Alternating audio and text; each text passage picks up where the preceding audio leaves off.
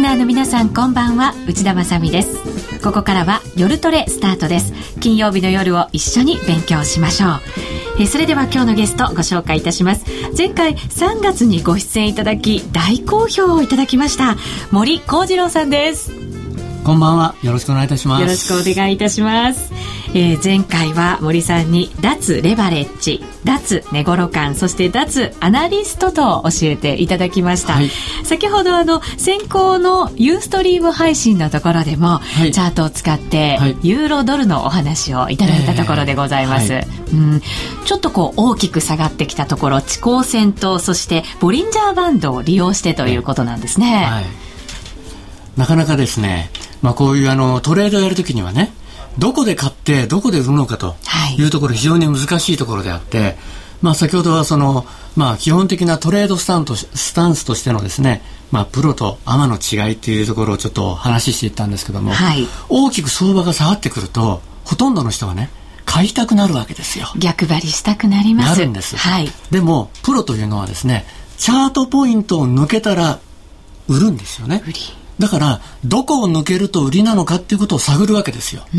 で、逆にそういったポイントがあると見つけてきて、仕掛けてくるわけですよね。はい。そこからだから動きが早くなったりするわけですよね。ですから、あの、商売の基本は、安く買って高く売るなんですけど、トレードの基本は、下抜けたら売る、うん、上抜けたら買う。はい。はい。で、このなかなかね、これ、寝頃感っていうのはどうしても邪魔しちゃいますから、はい、そうなると、いや、こっから誰が売るのっていうふうに聞かれる人いるかもしれませんが売るの怖くなったりもしますよね。よね。ところが感情を持たない人がトレードするんですよね。うん、例えばアルゴリズムトレード、はい、彼らはコンピューター売買でチャートポイントを全部把握してますからそこを抜けると一斉に売ってきたりするまたイベントでもですねね例えば日銀の金融緩和があったとしますよコンセンサスは、えー、変更なしあったとしても、えー、ヘッドラインで変更なしと出ると売りを仕掛けるというようなシグナルを、はい、あまあ、そういうプログラムを組んでいれば一斉に売りが出るわけですよね。はい、ですからそうなってくると私たちは感情だけで動くんではなくてマーケットの特性もよく知った上でトレードしなくちゃいけませんねということになりますよね。そうですね、はい、あの本編の中でこの後も詳しく伺っていきますが、はい、FX にもそのアルゴリズムトレードがどんどん今入ってきている。そうですそうです、うん。はい、それはやっぱり自分のトレードスタイルを今までとは少し変えていかなきゃいけないことですよね。はい、うん、そうすると先ほど3つの脱って話しましたね、はい、あれはすごく大事になってくるんですよ。うん、改めて脱レバレッジ脱寝頃感脱アナリスト、はい。うん、これをしっかりと頭に叩き込んで、トレードしていく。ライフワークとしての FX というふうなタイトル今日つけてきましたけど、はい、このライフワークということ自体がですね私たちは義務教育である程度世界経済のね現代史から、えー、金融史学んできたんですけども、はい、FX のトレード自体が現在進行中のね世界の現代史だとか金融史に参加しているということと同じなわけですから。うん、ということは、障害学習の場として勉強をしていきましょうよと。いうことなんですよね。はい。はい、えー、それではこの後の本編でそのあたりも詳しく伺っていきましょう。はい、えー、今日はですね、えー、トレードに直結するストラテジーの組みか、えー、組み立て方を森さんが分かりやすく解説してくださいます。題して、2012夏の陣。トレードの狙い目、ユーロ安、ドル安の、えー、これは二正面二正面作戦、はい、2つの正面からこう向かっていくということになりますね。ねはい、そのあたりも詳しく教えていただきましょう。はい、えー、その後 FX プライムのプライムチャレンジをもっと楽しむためのコーナーもあります。えー、そして番組はツイッターや番組ブログとも連動しておりますので、えー、ぜひ皆さんご意見ご質問、えー、寄せていただければと思います。さあたくさんコメントいただいていますが。ここから売るのも怖いし、買うに買えないしね、というつぶやき。そして、そのどこを抜けたらっていうのを見つけるのが難しい。えー、日本人トレーダーが負ける原因はバランス感覚による寝頃感って言いますよね。これ分かりました。えー、そしてまだまだありますね。えー、と、森さんのウェブセミナーがある時はいつも拝見していますというコメントも届いています。皆さんからのコメントを随時ご紹介しながら番組進めていきましょう。はい、さあ、ここからは本編です。えー、それでは題して、ライフワークとしての FX ですね、はい、森さん。そのライフワークとしての FX のライフワークから教えていただいてよろしいでしょうか？そうですね。もうすごく大きなタイトルなんですけれども、はい、あの、セミナーなんかにはですね、70代の方がね、参加してくださるっていう非常に嬉しいことなんですけども、はい、そこが私が目指すところの、えー、70代現役ということなんですよね、うん、これからはもう高齢化の時代ですからね、私たちはこういうこの FX という障害学習の場を通じて勉強していきましょうと。で、学校とは違ったね、学校というとどちらかというと、試験的な勉強というようなところにポイントが置かれてましたよね。頭に詰め込んで。詰め込んで。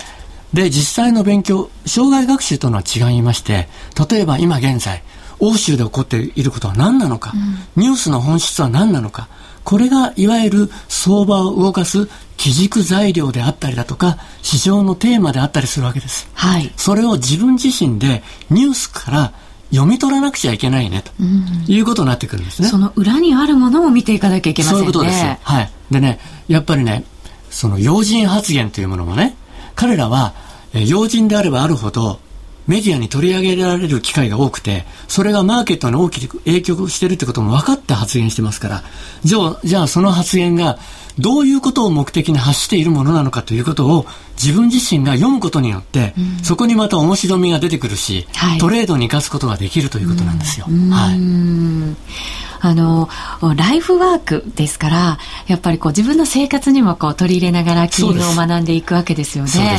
ただこう、残念なことに、日本ってこう、金融を勉強するための場ってなかなかないように思うんですね。そうですね。はい。もうどちらかというと、この、投機的なね、はい。投機イコール悪というような位置づけになってしまっているがためにですね、うん、アメリカの方ですと、もう小学校の頃からそういったことを勉強していくわけですよね。はい、えー、そういった意味では、これからそういった教育をね、家庭でやってもいいと思うんですよ。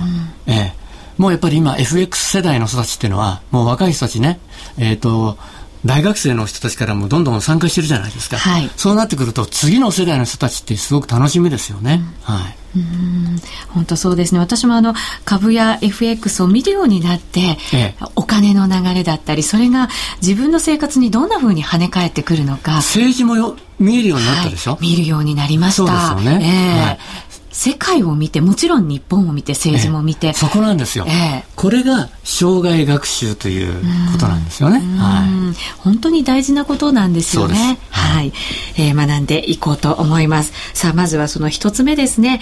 トレードの基本、プロとアマの違いについて。はい。はい。先ほどプロとアマ違うんだよねっていうお話がありました。そうですね。えー、どちらかというと、今ね、ちょっと画面にも出しますけれども、えー、この相場が大きく下がってくると、はい。えーどこで買おうかというふうに心理的に考えたくなるものなんですよね。はい、でこれは誰もそういう心理を持ってますから、ええ、仕方のないことなんですがでも実際はですね、えー、寝頃感っていうほど寝頃感っていうものはファンダメンタル的にもテクニカル的にも全くその裏付けのないものですよね。うん、はい、はい、そうなってくるとじゃあ、えー、どこでチャートポイントで止まるのかというようなことをやっぱりあらかじめ知っておかなくちゃいけないんです。はい。はい。それは、フィボナッチポイントであったりだとか、波動であったりだとか、うん、日柄分析であったりだとか、はい、またはファンダメンタル的にもそういったことをえ見ていくこともできるんですよね。で、これ先ほどですね、このチャートを使って、えー、お話ししたんですけども、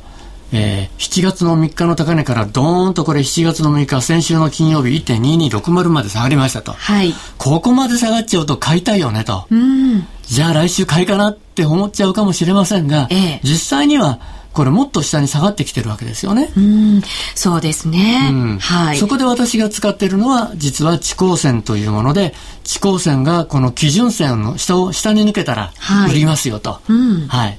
で、今度、今これ、相場が下がってきてる時というのは、もうこの実線からも地高線離れちゃってますから。はい。ね、今度この地高線が実線にぶつかって、うん、基準線を上に抜けたら初めて追随買いしていくわけですよ。で、上に抜けるってことは、はい、相場が上がってきてるところですから、ええ、なかなかね、え、もうこんなに上がってきてるのに、ここから買うのっていうふうに思っちゃうかもしれませんが、え、ここから買っていくわけですよ。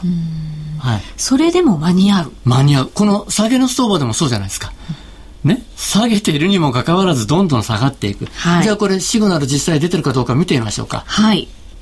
先ほどの1.2260ってここですけど、はい、基準線はここになります。地高線跳ね返されてるでしょ。そうですね。ねはい。注意しなくちゃいけないのは、終値ベースで抜けるかどうかなんですよ。終値ベース。はい。つまり1時間足ですから1時間ごとに見るわけです。うん、これね、7月10日に1.2334まで上がった時には、ええ、地高線一時的に基準線の上出てるんですよ。はい。でも終値ベースで抜けてないでしょ？終値というのがポイントなんですね。終値ベースで抜けるっていう、そこまで待てなかったら、ええ、この地高線は使っちゃいけないです。ね、我慢なんです。つまり、トレンドフォローのツールなわけですから、はい、トレンドに乗っかっていくわけですから、ね、上に上に抜けたら買っていきますよ、うん、下に抜けたら売ってきますよっていうシグナルなんです。うんトレンドフォローのツール。はい。はい。地高線ってなんかね、遅いようなことを書いてるみたいな。そうなんですよ。この名前を見ると、なんとなく。実はもうこれが先行指標ですごく重要で、えー、これに変えてからやっぱりね、相当その、安定的になりましたというね、例えば、これシグナルが出て売買すれば、はい、先ほどこれ見ていただいた通り、ここから売っていきます。ね。えー、認識後ライン抜けました。売ります。はい。そしたら、利食いが大きくて、損切りの場合はですね、このシグナルが出て逆に今度転換線上に抜けていくんだったら、うん、やめればいいわけです。あ、ということは、ね。利食いが大きくて損切りが小さい。小さい。うん、これです。ポイントは。はい。はい。これを何回か数え、やっていくうちにですね、ええ、大きな相場に当たるわけですよ。で、ここでね、ちょっとこれ見てもらいたいんですはい。冷やしチャートなんです。冷やしチャートですか？はい。実はこれね、エクセルで私自分で手作りしてるチャートなんですが。えー、手作りされてるんですか？そうです。私、あの、毎週ね、あの、レポート、各社さんに提供してるレポートは全部手手作りのチャートなんですよ。はい。トレードは1時間してやりますよ。うん、5分、10分使いません。そうなんですね。線だけでやってます。えー、で、週末にね、あの、分析するわけですよ。はい、来週の戦略立てるわけです。うん、これもですね、これはエリオット波動も一緒に入れてるんですけども、ね、ここにあの上に細かく書いてますけど、これは後で、えー、見ていただければ結構ですけど、うん、3波という5波動が下がってきてましてね、3の1、3の2、3の3、3の4、今、3の5が下がるときに、3の5が、えー、延長してね、はい、3の5の1、3の5の2、3の5の3、3の5の4、3の5の5で今日、え昨日ですか、1.2166まで下がってきています。はい。じゃあこれが本当に3の5のポイントかどうかってことは、えー、実はこれ、日柄ではぴったり来てますけども、えー、地高線がね、見ていただくとね、うん、これもそうですけど、地高線が転換線、基準線抜けて、抵抗体抜けたらドーンと下がってきてるでしょ。はい。この3の1のところ、ね、去年の10月のところを見ていただいてもそうですけど、地高線が日々線を抜けて、転換線の抜けると下にドーッと下がってきてるでしょ？はい。ということは、うん、もう寝頃感持ってたんじゃダメですよ。うん、ちゃんと地高線が抜けた時についていくという。はい。そうですね。寝頃感持ってたらここで入れないですよね。あとはね、これあの、均衡表のね、ええ、値幅計算値というもので、例えばね、これはあの波動論から V 計算値で1.2121、うん、E 計算値で1.2770というのが、2070というのがあのターゲットになってくるんですけども、はい、これはあくまでも地高線が逆に今度ね上に転換差の方に週、えーと、冷やしの方に向かって戻っていくんだったら、うん、えー、このシグナルは消えますけれども戻らない限りは売りが継続しますよと、うん、ただしこれ3の5っていうところで仮にここはボトム打ったとしますよ、はい、例えば、ええ、そうすると今度は4波の修正波ということですから、えー、ユーロ高の方向に大きく戻っていく可能性があります、ね、そうですよね。その後にまた5波で大きく下げますけどね。はい、はい。と見れます。で、ちょっと時間の都合あるでしょうから、はい。ユーロ円の方ちょっと行っちゃいましょうユーロ円行きましょう。はい。これも綺麗。ちょっとね。ユーロ円もこれ冷やしですもんね。冷やしですね。はい。これ地高線見てくださいよ。うん。綺麗にね、これ、冷やしにぶつかった後に地高線が、ドーンと去年の10月下抜けてる。はい。で、今年もね、3月に高値つけた時に地高線が、えー、日々線にぶつかって下に抜けて、基準線抜けてドーンと下がってる見事でしょ？面白いぐらい綺麗ですね。あの、人というのはね、天井で売りたくて底値で買いたいっていう心理が働くんですけども、はい、天井だとか底っていうのは結果論でしかわからないわけですから、はい、であれば地高線が日々線にぶつかる、時間足にぶつかる、その後に転換線または基準線を終値ベースで抜けたら打っていく。うん、終値ベースで。終値ベースで、はい。焦っちゃダメ。うんそうしたら焦らなくたって、ドーンとトレンドを作ってくれるわけですから。そうすると、これね、3の2から数えると、1波、2波、3波、4波、5波って、きれいに5波構成で相場下げてるでしょ。うん、はい。ここがね。うん。そう。ツイッターに我慢が難しい。というコメントをいただいております、ね、我慢した人がいい思いできるんですから。これがね、失敗を少なくする方法なんです。はい。ね？焦っちゃダメ。そうですね、はい、トレーダーは待つのも仕事。待つのは仕事。待つのが仕事。シグナルが出るのは待つのはもうずっと待つ。はい。だから、あの、地高線が今度実線にぶつかるまでの時間を数えてればいいんですよ。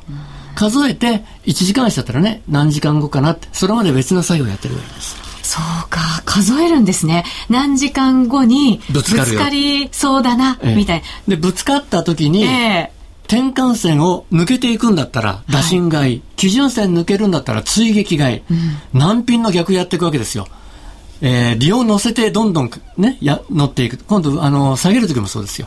うそういうふうにしていくという。うこれが勝てる方法ですよね。はあ、なんかすごく簡単そうにこれはね、聞こえましたが。まあ、百聞は一見にしかずですから、はい、まあ本当は自分でね、自分自身で冷やしチャートを作っていただいて波動もつけてもらうのはいいんだけれども、えー、それができない人は私レポートで毎週出してますから、参考にしてもらうとか、うん、あとは1時間足で自分自身で地高線の位置を見ていく。ね。ただしこれ30分足でやると騙しが多いので、はい、1時間足でぜひやっていただきたい。1時間足がいいんですね。いいですね。先ほど5分とかも見ないっておっしゃってましたね。もう5分10分見ないです。そんな短いものは見ない。見ない。あれでね、ちょこちょこ2、30銭取ったところで、私はそういうトレードではなくて、もう年齢も年齢なので、動体視力弱まってきてますから。そんなことないと思います。あの、トレード、ね、トレンドを取ると。はい、ええね。うん。ということですよ。そうですね。はいえー、うち分かってるのかというふうにね、ツイッターにいただきましたが、あの、全部が分かってると私も言えません。あの、この週末にですね、ちょっと勉強してみようかなと私も。うん、ぜひね、はい、もうこのね、百分は一見にしかずですから、はい、地高線がどういう関係で動いてるのか、えー、ね、検証したらいいですよ。そうですね。これ、実際に自分でやっぱり見てみないことには、実感で感じられないですよね。そうすると、ね、実線と転換線と、えー、基準線の位置、はい、あとまあボリンジャーも置いてもいいです。うん、で地下、地高線がどういう関係で動いてるのかと、えー、それをね、自分自身でルール付けすると、うん、もう本当面白いですよ。ただし、地高線ルールは終値ベースで判定するっていうことを覚えておいてください。そこがポイントですね。ここはもう最後の私のアドバイスですよ。うんはい、あの、波動とかっていうのは私あんまりよくわからないんですけれど、それがわからなくても、地高線を使ってやるっていうことであれば、できますか？はい。それでターゲットは必ず作ってくださいね。ターゲットはまあ、フィボナッチっていうのはもう見事にはまりますから。はい。で、なんでハマるかというと、誰しもね、打診版持ってないから、うん、そういったもので計算するわけですよ。みんなが頼るから。頼るからそれに当たってくるわけです。うん、はい。そこで利合、はい、そこで損切りしようっていうふうになるわけですね。うん、はい、なるほど。ちょっとこの週末、しっかりと、ね、向き合ってみたいと思います。今日待ちきれずフライングでエントリーして公開しましたというコメントいただきました。でもそれは、失敗は成功の母ですから。うんうん、そういうことを積み上げていくというのが経験則なんですよ。そうですね。はい、ご自身でも我慢できなかったということを自覚されてるってことは素晴らしいですよね。それはもう第一歩なんですね。ですから、それをカバーしてくれるのが地高線なんですよ。これすごいでしょ、うん、そうですね。私今まで全然実は地高線使ったことがなかったんですけど。だから味方なんですよね。うん、これがですから実践に近づくまで大きな動きっていうのはね、えー、ただ途中でボーンと離れることもありますけども、はい、それでもシグナル通り上がっていきますから。はい。さあここまではテクニカルのお話をいただきましたけれども、はい、えー、世界ではいろんなことが動いておりますのでファンダメンタルズもちょっと判断をしていただこうと思うんですね。まあ、ファンダメンタルズはいろいろとね、えー、アナリストの人たちが、まあ、コメントを出していらっしゃいますけれどもあの脱アナリストというのはアナリストの言うことを聞いちゃいけないということではないんですよ。はい、ね、どういうロジックでその人が分析をしているのか、それを見ましょうと。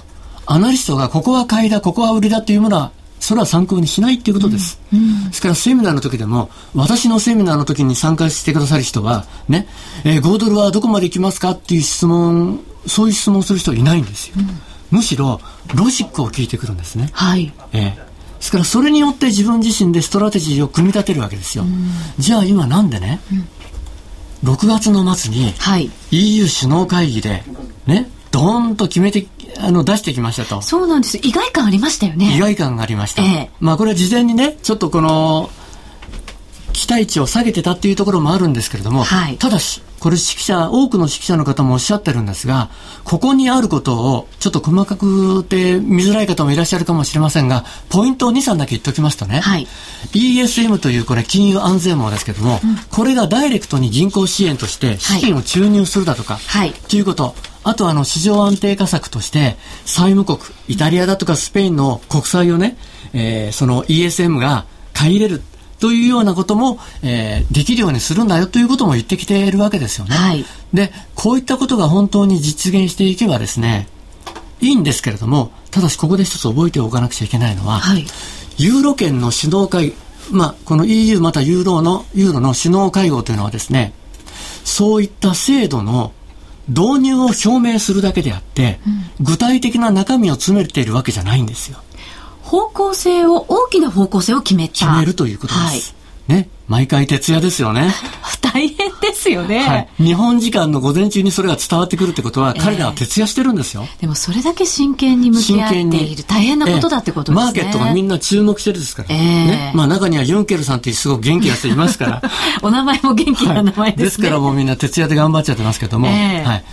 で、ここからやっぱりね、次の段階で、ユーロ圏の財務省だとか EU の財務省が話を詰めていくんですけども、はい、そうなるとやっぱりここでね、利害の一致だとか、ね、支援する側と支援を受ける側との、ね、そこに問題が出てくるわけですよ。ギャップもありますよね、大きな。で、一つね、取り上げておくと、ええ、ESM という安全網で、銀行に直接資本を注入するということは、はい、確かにスペインの政府にとってはね、それが債務にカウントされないということで、政府なわけですけども、はい、ESM は銀行の株主になるっていうことですから、はい、債務を抱えた、えー、では ESM に資金を出している国はどこですかと言ったらどこでしょうか、うん、言ったらもうドイツだとか、えー、ねオランダだとかフィンランドといった黒字国ですよね。はい。黒字国が支えてます。トリプル A 国というところですよね、うん、でそうなるとねちょっと違った側面からこれ見てみたいんですけどね。はい。経常収支を表した、まあこれユーロ圏17カ国ですけども、全部出すの大変ですから、えー、黒字国と赤字国と分かるように、はい、GDP 比ですから、実際に金額の多いのはスペインだとかイタリアなんですよ。で、赤字国というのは、はい、えー、景気がいい時はいいんですけれども、景気が悪い時っていうのは何かショックがあったりするとですね、問題が全部噴出してくるんですよね。一気にそうですね、悪いところって出てきますよね。それがリーマンショックという98年の、うん、あ、じゃあ2008年の、えー、9月だったわけですよ。はい、そこから問題が全部出てきてますけども、うん、そうするともうあとはもう悪いことのこの、えー、まあ負のえフィードバックループというふうに言われるものですよね、うんはい、政府債務の問題とその国債を大量に抱えた銀行の問題、はい、さらに銀行がそういう状況になってしまうと金融システムが回らなくなるから実体経済も悪くなる。3つがもう複合的な危機としてもうどんどん悪い方向に行ってしまってる。そうなると赤字国にどうやってお金を還流してあげるのっていう問題が出てくるじゃないですか。はい、ここでポイントがね、ここに1番から5番まで書きましたけど、はい、民間投資家さんがね、積極的にリスクマネーで、あ、イタリアの国債の利回りが高いから買ってあげる、スペインも高いから買ってあげるっていうふうにすればいいんだけど、去年の7月大変なことやっちゃいましたね。ギリシャ、ギリシャに第二次支援するときに、民間投資家に債務減免を負担させると。はい。関与させる。そして今年の3月には、ギリシャの国債を持っている96.9%の個人に対して、えー、元本の50%以上カットさせたわけですよね。はい、ヘアカットって言われ,、ね、言われましたね。EU の首脳たちはですね、これはギリシャだけ特別だよと言われても、はい、そうはいかないですよね。日本最大のグロソブというファンドが、はい、ユーロ圏の債務国から資金を引き上げたというのは有名な話なんですけど、はい、そうなるとこの一番最初に書いた一番の資金還流できなくなっちゃいましたよね。そうですね。リスクは取りたくないですよね。ねそうすると ECB どうでしょうか？証券市場プログラムで国債買い入れやってます？今やってませんよね。やってません。止めてますよね。はい。これも理由があるんですが、ちょっとおそらく時間なくなっちゃうので省きますけど、あとは金融安全網と言われる EFSF だとか、はい、ESM、これ7月から稼働するやつですよね。これも金額はですね、ESM というのは、これ欧州版の IMF と言われてますけども、まあドイツが今憲法の、まあ審理をしている段階で合憲がどうかということで、7月発足が遅れちゃってますよね。遅れてます、はい。しかもこれは、2014年までに満額の5000億ユーロにするという決まりがあって、それまで分割なんですよ。ということは、はい、そこまでは EFSF の残金2300億ユーロと、今持ってる毎月、え毎年払い込みするものの金額ということで足りないんです。うん、ということは限度がある。はい。はい。となると最後、どうなるかといったら、長期的には、今これは、経済通貨同盟というふうに言ってますけども、ええ、政治統合してませんよね。してません。金融政策と通貨は一緒ですけども、政治統合してないということは、同じ屋根に住んでるんですけども、財布は別だよと。うん、仮面夫婦してるんじゃないですか。はい。まさにそうですね。ですよね。えー、財布は別よと。うんだからこれで政治統合して財布も共有できるような、うん、今この状態でやってしまうと財政移転同盟になっちゃうからということなんですよ。だから今は歴史の中でそういう生みの苦しみにあるところなので、そこまで行くためには、メルケルさんなんて言ってました？この間。えっ、ー、とですね、自分の目の黒いうちは、ユーロ圏のあの共同債は出さないって言いましたよね。はい。これはマーケットに対する牽制であると同時に、それすることによって、この首脳会議に見る目を変えたわけでしょ？うん、ね。共同債というところから視点をそらしたわけですよね。はい。それと、ドイツ国民のね、我々の税金どう使うつもりだっていう不満を持っている人たちに対するガス抜き発言なわけですよ。ですからそういう発言もよく理解しておくと、はい、それに対応してね、相場動くわけですから、えー、ね、それを使動きましたしね、実際に。短期のトレーダーはそういったことも狙ってやれるわけですよね。そうですね。まあ、ユーロはこのぐらいにしときましょうか。ただね、ねあの、いずれにしても、はい、ギリシャの問題で、パンドラの箱を開けてしまったわけじゃないですか。はい。パンドラの箱を開けるということは、あらゆる災いが表に出てくるわけですよね。でも最後にパンドラの箱の中に最後に一つだけ残ったのがあるんですよ。一つだけ残った一つだけ残ってるんです。はい。たった一つだけ。多分リスナーさん答えてくださると思うんですけども。それは何だろう。私全然わかりません。希望が残ってたんです。希望。それはまだ残ってますか？おそらく。というふうな気持ちでいましょうよ。そうですね。ね？気持ちでいましょうよ。はい。後半戦は。そうですね、後半戦。あの、またここで一つコーナー挟みましてから、じっくりお話伺っていきます。えー、地高戦って意識したことなかったな、勉強してみようかな。私も同じ気持ちです。地高戦、これ26ですか？といただきました。21はダメですか？あの、26でやってください。26の方がいいですね。はい、均衡表の、ええ、その、意味があるわけですから、一目散の意味で26って決まってますので、はい、それを早めたいという気持ちは分かりますけれども、えー、あのまずは純正でやってください。純正でやった方がいい、はい、で勉強してからいろいろと操作してもらっても構いません。結構あの数字いじる方いらっしゃいますけどいますけど、えー、まずは基本基本から。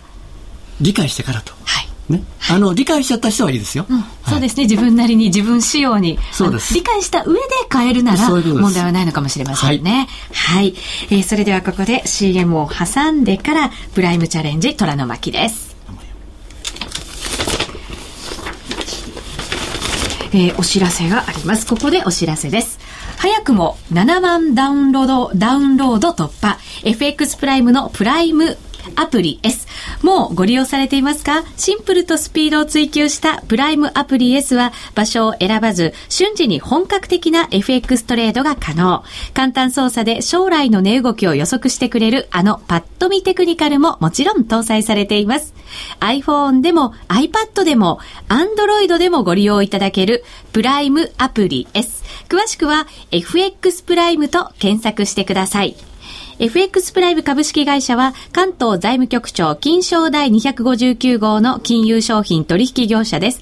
外国為替保証金取引は元本あるいは利益を保証した金融商品ではありません。為替変動、金利変動などのリスクにより投資金額以上の損失が生じる恐れがあります。投資及び売買に関するすべての決定は契約締結前交付書面をよくご理解いただいた上で利用者ご自身の判断でなさいますようお願いいたします。金井さやかの90日で仕上げる TOEIC テストステップバイステップコーチングの CD が完成しました。500分にも及ぶ音声ファイルとボリュームたっぷりの PDF ファイルが1枚に収納。しっかり確実にテストに向けた指導を受けることができます。価格も5250円とお買い得。お申し込みは、ラジオ日経通販サイトのサウンロード、または東京03-3583-8300、ラジオ日経事業部まで、送料無料、お届け、返品についてはご注文の際にお尋ねください。気になるレースが今すぐ聞ける。ラジオ日経のレース実況をナビダイヤルでお届けします。開催日のレースはライブで、3ヶ月前までのレースは録音でいつでも聞けます。電話番号は0570-008460 0570-008460 0570を走ろうと覚えてください情報量無料かかるのは通話料のみガイダンスに従ってご利用ください夜トレプライムチャレンジ虎の巻このコーナーは FX プライムの提供でお送りしますここからは FX プライムの新感覚キャッシュバックキャンペーンプライムチャレンジをもっと楽しむためのコーナーです。FX プライム高野康則さんと、そしてミス夜トレ特別賞の延べ時なるみちゃんに加わっていただきました。よろしくお願いいたします。よろしくお願いします。えー、まず、プライムチャレンジとはなんですが、毎週 FX プライムが指定する取扱商品、通貨ペアを1回でもお取引いただくと、キャッシュバックのチャンスが発生する抽選ゲームに参加できます。ちなみに、来週のプライムチャレンジの対象商品は選べる外貨、通貨ペアは全通貨となっています。高野さん、来週の為替相場、大事なポイントはありますか？そうですね、まあ、ユーロが、えー、割と動き出してますので、まあ、これどこまでいくのかというところが一番注目かとは思うんですけれども。ユーロがどこまでいくかがポイント。はい。イベント的ではなく、ユーロの値動きですね。そうですね。来週はあんまりイベントないんですよね。はい、あの、まあ、いろいろあるんですけど、ええ、なんか、目玉イベントが今週のようにはないので。経済指標はポツポツ小売売上高アメリカですね。すねまあ、あと消費者物価とかも発表されたり。住宅系もあるんですけど、え、まあ、それ自体一個一個もちろん大事ではあるんですけれども、ただ、あのー、まあ、それでどーんと動くような数字っていうのは来週は多分ないのかなと。うん、えー、まあ、そうですね。バーナンキ議長の議会証言とかの内容によっては多少その QE3 のことがまあ前向きかどうかっていう。この間の FMC の議事録ではどちらかというとその QE3 にはその後ろ向きっていうことではないですけれども、はい、それほど前向きではないというような印象に取られているので、ね、反対の方々がずいぶん増えてきたようにも感じましたが、ね、だから逆にもしかしたらバーナンキさんがそれを打ち消すような、うん、いやいやそんなことはないよと。別にいつでもやれますよみたいなことを言う可能性は僕はもしかしたらあるのかなと思いますね。ユーロの値動きがポイントとおっしゃいましたが、はい、どんな値動きを予測されてるんでしょうか？えーとまあ一段安ということだと思うんですけれども、はい、まあ毎週同じようなこと言ってるんですが。はい、まああのこの間の財務省会合でも結局新鮮味のある話は何も出てきてないですしあのまあちょっとね、ファン・ロンパイ大統領がその前のあの首脳サミットの時にいろいろおっしゃってたことが、あれっていうのが、ことばっかりだと思うんですよね。まあ何にも本当は決まってないと、まあ決まってな、実際に何も決まってないんですけど、もともと。あのまあ、ちょっとその楽観視していた人たちがもう一度、あのユーロを売り直さなきゃいけないのかなっていうふうに考えているのとあとはあのずっと IMM のポジションがかなり傾,、ま、あの傾いているので買い戻しがどこから出るだろう出るだろうってずっと言われてたんですけれども、うん、結局出てないじゃないですか、うん、あのメジャーな大きなものは。はい、ですから、まあ、これに関してはもうある程度はあのー、無視していいんじゃないのかなと思うんですよね。まあ、ここからまたさらにどんどん増えていくようだったらまた別ですけれども。えー、ツイッターになるみちゃん今日の漢字は夏らしくて素敵ですよというコメントをいただきました。はい。そのなるみちゃんにも分かりやすいアドバイス。分かりやすいね。はい、お願いします。あのーまあ、そのテクニカルをとりあえずあの使って取引をしたいということをさっきあのおっしゃってたんで、はい、あのそうであればですねあまりその、まあ、森さんも同じようなことをおっしゃってましたけれどもその寝頃感というよく言いますけれども、まあ、この辺で前止まってたからこの辺で前はあの反発したからっていうようなことではなくてむしろその反発してたところからを破れた時が一番チャンスなんだっていうのをその身をもって、えー実感してもらいたいなと。うん、はい、はいはい、えー、さて現在のレートですがユーロドルが1.2167から69あたり、そしてドル円に関しては79円28銭から29銭、ドル円は非常にこう、なぎの状態が。もうドル円はね、これだ、ダメなんですよって言ったらあれなんですけど。ダメ、バッサリ切られました。結局、はい、あの、なんていう人工的なものが入ってしまってるので、うん、あの、まあ、普通に考えるともっと私は円高になっておかしくないと思うんですけれども、はい、まあ、やはり介入というようなですね、あのそういう、まあ、人為的なフローが入る人工的というのはそういうところを指してるわけですね。すね相場の本来のダイナミズムをそれを殺しちゃしまうんですよね。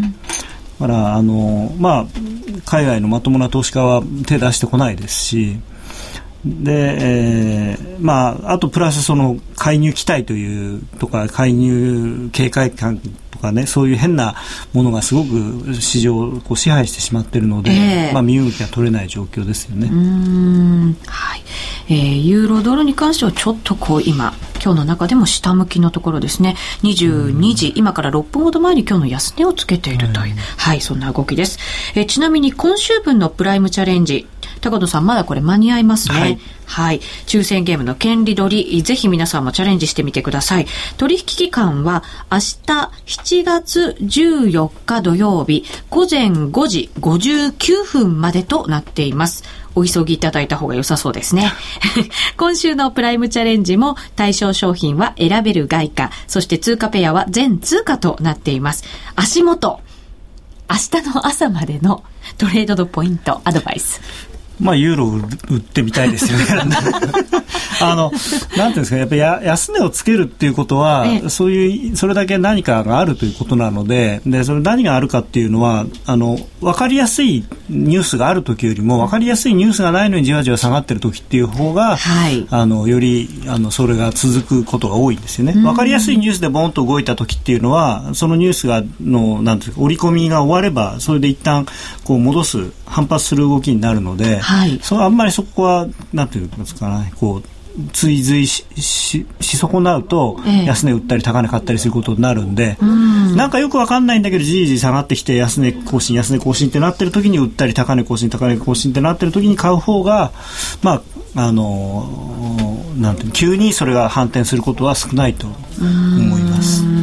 もうすでにこう昨日の安値を下回った状態ということですか、うん、じりじりじわじわ。ね、まあまあ、今日の場合はイタリアの格下げっていうのがありましたんでね、これはやはりすごく大きいですよね。あのー、本当にあの今までの、まあ、スペイン含めても今までの国とはイタリアは全然あの大きさが違いますから。というかもうイタリア、スペインがダメっていうことはあのユーロ圏もダメじゃないのは ドイツとフランスしかないってことですからねあの経済規模がそれなりにあるところでは。そうですね、はい、はいえー、ぜひ皆さんもチャレンジしてみてください。夜トレプライムチャレンジ虎の巻。このコーナーは FX プライムの提供でお送りしました。ここで FX プライムからお知らせです。8月3日金曜日夜7時30分より、えー、東京都内会場にて FX プライム主催の第7回雇用統計ナイトが開催されます。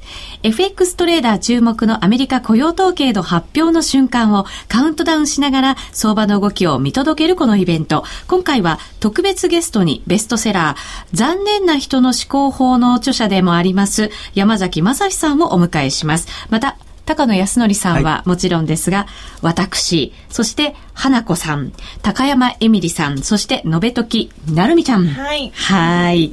夜トレ出演時も会場でお待ちしております。ますカウントダウンで盛り上がるだけではなくてトレードを楽しみながら、さらに FX トレードに役立つ情報までゲットできるのがこの雇用統計ナイトです。お申し込み締め切りは7月27日金曜日です。7月27日金曜日締め切りです。参加ご希望の方は、夜トレ番組サイトの中のバナーをクリックして、えー、詳細ご覧いただければと思います。高野さんも、そしてなるみちゃんも参加です。はいなんかまだ場所が決まってないらしいんですけど。東京都内会場にてになってますね、はい。はい、あのー、まあ山手線のどっかの駅から行ける まあ広いですね範囲が。結構広いですね、えー、まああのまあ多分多分なんですけど、はい、あの僕がちょっと聞いたところによるとあのビアホール系の感じの。じゃあなんかちょっとぽい外っぽい感じで夏っぽい感じのところを用意したいというふうにあの言ってました。夏っぽいなるみちゃんに会えますね。もう大変ですよ。多分あの 皆さんっていうか、まあ、僕も含めなんですけど、えー、あの衣装替えありらしいんで今回は。あり、はい、そうですか、はい、あの毎年夏の雇用統計ナイトは浴衣でっていうね。浴衣もね良かったですね。良かったですね。浴衣もってことは浴衣じゃないっていうことなんですかね。今年あの白衣を着なきゃいけないらしい、えー、白衣なんですか？ってことは私たちはナース服。ナース服ですか？え？外でナース服？夏の夜に。ナース服で。怪しい。何の会集会のようにも見えますけれどね。ぜひ皆さんもこの集会にご参加ください、まあね、はい、生であの 内田ナースが見れるというそうですね。あのぜひふるってご参加いただきたいと思います。なるみちゃんからもぜひ皆さんに声をかけてあげてください、はい、お待ちしてます。はい。そう。ねあの今年はすごいですよね。あの花子ちゃんがいて、なるみちゃんがいて豪華ですね。ちゃんがいてね、こっちの雇用統計ナイトはじゃあどうなのかな？まあいいかなまあまああの はい、私もラジオ、うん、多分電話出演はすると思いますがラジオも、えー、ぜひ水着でっていうなるみちゃんは貝殻のビキニで貝殻ビキニ？それは貝殻ビキニか、えー、マネージャーとしては NG です。NG です。まあまああの一応 FX プライムもですね金融商品を扱ってる会社ですのであの コンプライアンスというか一応社会的な、責任もございますので。趣旨変わってきちゃいますからね、はい、そうですね。そこはあのお断りしておきます。ますでも触れてご参加いただければと思います、えー、詳しくは、えー、番組のホームページからはい、えー、詳細をご覧いただきたいと思います。はいミリオンヒット東京の陰に隠された若者たちの喜びと葛藤。名曲を生み出したマイペースのメンバーが語る昭和のあの時。そして50代にして活動を再開する思いとは。ラジオ日経の新刊名曲東京を生んだ男たちマイペースな奴らはスタジオライブ3曲も収録してただいま発売中。税込3150円。お申し込みお問い合わせは03-3583-8300ラジオ日経事業部。またはお近くの書店まで。黒沢は言う映画に一番近い芸術は音楽である。数々の名作を生み出した巨匠の音楽や効果音へのこだわりを描いた黒沢明音の世界。黒沢監督生誕100年に発売です。CD2625 円。お求めは全国の書店、またはラジオ日経03-3583-8300まで。お届け返品などはご注文の際にお尋ねください。ダウンロード版1890円もご用意。ラジオ日経ホームページをご覧ください。さあ、ここからは森幸次郎さんに番組後半戦伺っていきます。はい、ヨーロッパのお話までをいただきましたので、はい、アメリカの話も聞いておかなきゃいけないんじゃないかと思います。もうそろそろね。はい。ユーロネタは来ましたでしょ？もうね、あんまり聞きたくない。高野さんがいるからそんなこと言っちゃいけませんけど。そうです。そういう意味ではなくてですそういう意味ではなくて。ニュース的に、ニュース的には、ちょっとそうなんで、またかよ、またかよと思いますね。相場的にも、えー、やっぱり下へ抜けるっていうことは、売らなきゃいけないんだけれども、はい、売りたくないでしょ？あのね、売りづらくなりますよね。売りづらいでしょ？またこれ、水準見てるって言われると困っちゃうんですけど。ねうん、だから、実はですね、先ほどお話ありましたように、はい、二正面作戦なんですよ。二正面、二つの正面があるわけですね。ユーロ安、ユーロ安ドル安。ドル安。うん、実はね、昨日、おととい、FOMC 議事録発表ありました。はい。これね、見解いっぱい分かれますけど、ちょっと画面の方を見ていただくとですね、うん、はい。簡単にまとめてきました。いっぱいは書いてません。分かるように簡単にだけ。うん景気を下支えする措置としてですね、はい、国際買い入れを選択肢として検討してるんですね。はい、つまりこれは QE3 のことを指してますよね。はい、で、ただし、実施のコンセンサス形成には経済情勢の悪化が前提になるんだよと、うん、もっと経済状況が悪くならなければ、はい、この QE3 は発動しないよと。ただし、この FOMC が開催されたのは、6月の19、20日なんですよ。はい。これ以降に発表されてる指標で悪いものって出てますよね。出てますね。雇用統計も悪かったし。はい。ね、うん、そういった意味ではですね、ね、次に注目しなくちゃいけないのは下に書いてきました。はい。まずまあ雇用統計出ました。で、欧州情勢もあります。で、欧州の問題やっぱりはっきりね、彼らもそのアメリカ経済に対する影響として、まあこれはあのテールね、リスクとしては言ってます。はい、それと財政の崖の問題ですよね。うん、まあ来年からですね、一斉にその財政が緊縮してしまうという、はい、まあ景気に対して相当な下押し圧力かかるわけですから、これも言ってますよね。で、ポイント的には、年内にあと4回 FOMC があります。うん、7月の末。7月、はい。9月、9月10月、12月。はい。途中大統領選挙挟んでます。ああ、そうですね。4回あるんですよ。はい。4回、うん、ね、直近では7月31日と8月1日になりますよね。はい。そうすると、実は来週、うん、ものすごく重要なイベントがあるんですよ。来週重要なイベントですか？はい。なんだろう。バーナンキ FRB 議長の、ええ半期金融政策報告、つまりこれ議会証言と言われるもので、うん、今日はね、資料を持ってこなかったんですが、セミナーの中ではこれ私毎年ね、出してきてるんですけども、毎回相場方向性出してるわけです。例えば直近ではね、はい、今年の2月の末、半期議会証言というのは2月と7月ですからね、2月の末に何やったかというと、ええ、追加緩和に関して一切言及しないで、うん、原油高に起因するインフレを懸念してるっていうふうに言ったら株が売られて、要は追加緩和のシグナル出さなかったから株は失望ですよね。はい、それよりもっと売られたのは何でしょうか？原油だとかコモディティが全部売られたんですそうですね。大きく売られましたよね。それはバーナンキさんの狙い目でしょ？半期議会証言でドルだ、えー、ドル安原油高というグローバルインフレの眼鏡をとりあえずガス抜きしたわけですよね。それが半期議会証言の2月の目的だったわけですよ。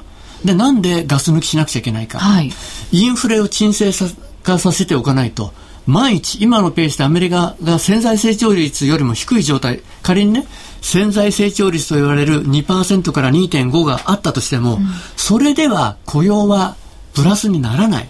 失業率は改善しない。となると、FRB というのは、国民と議会から2つのマンデート、使命を与えられています。それは何かといったら、雇用の最大化とインフレの定義安定ですよね、はい、雇用の最大化っていうその目標はずっと達成できてないわけですから。そうですね。6%以下にしなくちゃいけないわけですよ。そうするとそれをやるためには20万人以上、20数万、26万人って言ったかな ?26 万人以上3年間続けないとダメだ。失業率を6%より下にするためには。ええ。となると、満足してないっていうことはもうこれで明らかかなわけですよ。はい。そうすると、もう昨日今日あたりはですね、この議事録を見て、大手のアメリカの金融会社がですね、9月に QE3 やるなんて言ってる、そういうコメントも出てきたりしてるわけですよ。で、今見方分かれてます。はい。で、私はずっと QE3 に踏み込めないっていう見方なんです。うん、ただし、それは理由があって踏み込めない。はい。米議会の相当な反対、政治家もみんな反対してます。うん、それと周辺国も問題もあって、はい、もうできるような状況ではなくて、これ以上バランスシートを拡大させてしまったときに、通り合わせですよ。行きはよいよい。帰りは怖い。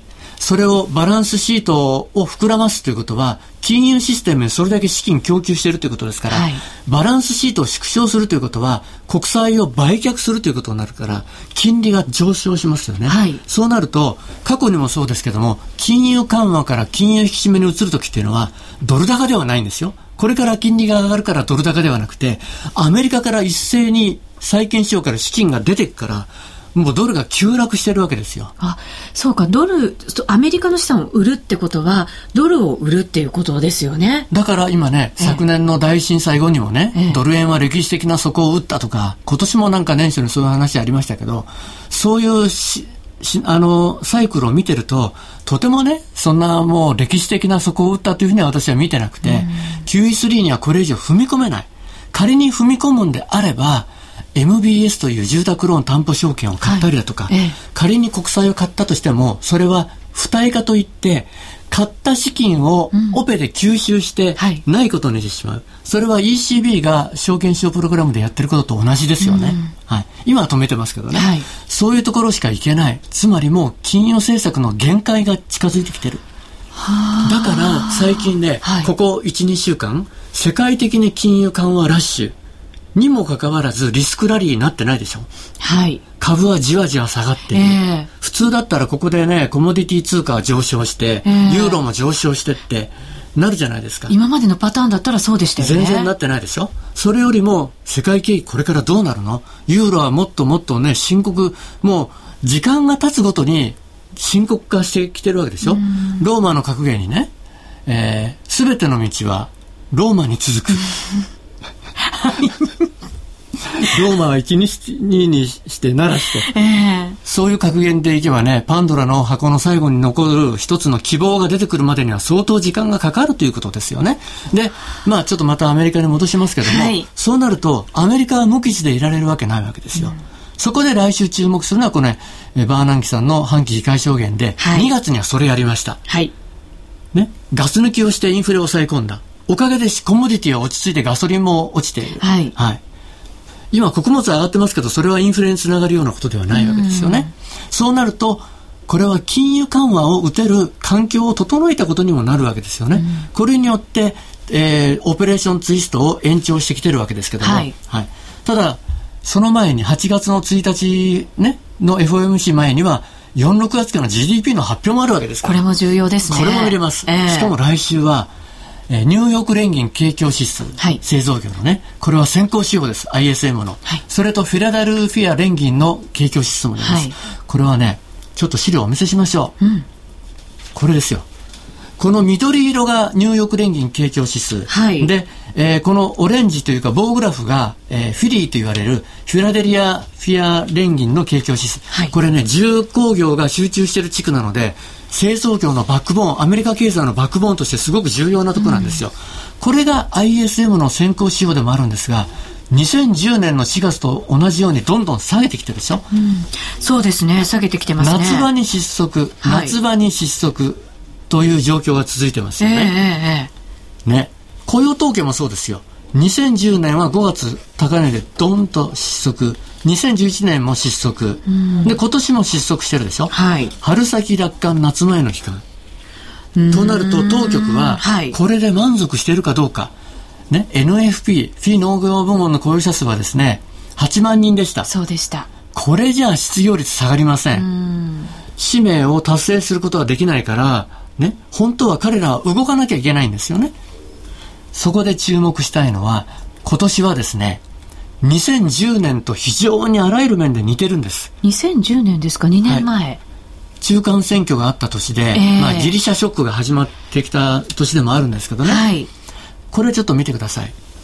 FRB インデックスといって、はい、これはあのドルの実行為替レートですよね、うん、ドルの総合的な実力を示す実行為替レートでこれ選挙の年とそうでない年では変動パターンが全然違うんです、はい、棒グラフが選挙の年なんですね、えー、春がドル高で67がドル安でえー、年後半は若干もみ合いということになるんですけども、今年はどちらかというと欧州の問題があって、ええ、6月ドル安にならなくて高かったんですよね。そうですね。で、むしろ2010年型に近いということで、ええ、2010年になると、7月、8月、9月、10月がドル安なんですよ。特に7月と10月がドンと落ちるんですよね。これは要注意と、はい、いうことになります。今年も落ちる可能性があるそこでですね2010年のドルインデックスの動き見てみましょうか、えー、はい2010年は6月の8日にドル高つけました、えー、FOMC 声明発表後に今度は何があったかというと議事録発表で下がりました、はい、でバーナンキさんの半期議会証言でドーンと下がって、はい、で、その後にちょっと戻ったんですが、バーナンキさんがジャクソンホールのこれは世界の中央銀行の総裁たちが集まるところですね。はい、8月末の、えー、ここで QE2 を示唆して、ドンと下がって、はい、実際に QE2 を打ったのが11月の FOMC ですから、6月の半ばから11月の初めまでは、金融政策打たないで全て口先介入でドル安と金利低下を促した。つまりこれはですね、市場の期待に働きかけて、ドル安のメリット、ドル安を通じた景気を刺激しているわけですよ。これによって株高ということも促してるんですよね。で、株高は最大の景気対策ということはアメリカの当局もよく分かってますから。そうですね。個人投資家の方多いですからね、はい、そういう意味では今年は2010年型に非常に近い、はい、じゃあ今ファンド筋のドルのポジションどうなってるかといったらこれですよ、はい、これ最新のもの、えー、6月7月の3日時点が最新なんですが、えー、まあ、6月の5日に過去最高をつけて減りましたけどそれでも最高水準ですねでドルのインデックスの価格はですね7月の12日昨日時点でまあ、今朝のこれニューヨーククローズですよね。はい。83.80というところです。そうなると、昨年の7月の26日の7363というところから14%上がってるんですよ。今、アメリカの企業決算発表ありますけども、はい、ドル高がアメリカの多国数企業の収益の減少の要因の一つになってるんですね。はい。そうなると、じゃあ今から景気浮揚させるために即効性のあるものといったら何でしょうか？金利は下げられない、はい、長期金利も過去最低水準に下がっている QE2 今から打つ？打てない。打てない。QE3 打てない。QE3 はい。ドル安するしかない、そうですね、というのが私のこの夏の陣の狙い目。だから来週指標が発表続きます、はい、ニューヨーク連銀のね、景況指数。これはもうエンパイア指数と言われるものですよね。うん、あと、フィラデルフィア連銀景況指数。これも来週発表されます。フィリー指数。そして来週は2日間、半期議会証言があります。面白いですね。面白いですね。これ、2010年と比べていくと、はい、面白いようにこう重なってくるような気がしますよね。はいうん、だからこういうふうにして自分自身で楽しみながらシナリオを作るんですよ。はい。これがストラテジーっていう。う楽しいトレード、はい。ですからトレードに至るまでのプロセスを楽しむっていうことですよね。うんツイッターに口先介入で円高にする日銀といただきましたが お見事。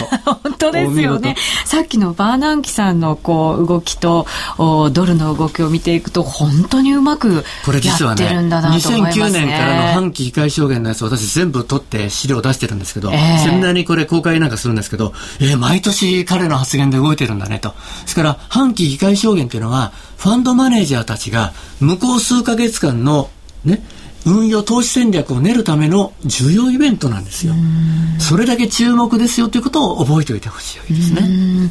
ただこの先 QE3 は森さんがおっしゃるようになかなかできない可能性がある。できないですよ。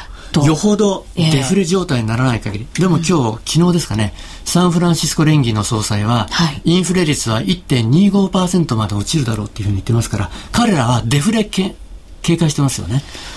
要は日本と同じような今バランスシート調整の陥ってますから、はい、はい、日本と同じだにはなりたくないっていうねコメントもありますよね、えー、しかしそれ以上にユーロが弱いなユーロも弱い、どうなんだろうという。二正面作戦ですね。二正面。ドル安、ユーロ安、ということですね。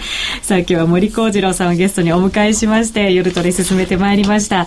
まだまだこう、リスナーの皆さんからの質問にも、ね、なかなかお答えいただく時間がありませんでしたので、この後の延長戦で、たっぷりお答えいただきながら、まドル円のチャートも用意してありますからね。あ、ありがとうございます。その辺もじゃあ皆さん、楽しみに延長戦をご覧いただければと思います。はい、さあ、ここまでは、ユーストリーム、そして、えー、ラジオ放送ともにお送りしてまいりました。ラジオの前の皆さんとはこの辺りで一旦お別れとなります。はい、この後はぜひ、ユーストリームでご覧ください。森幸次郎さんでした。ありがとうございました。はい、ありがとうございました。えそれでは全国の皆さん、さようなら。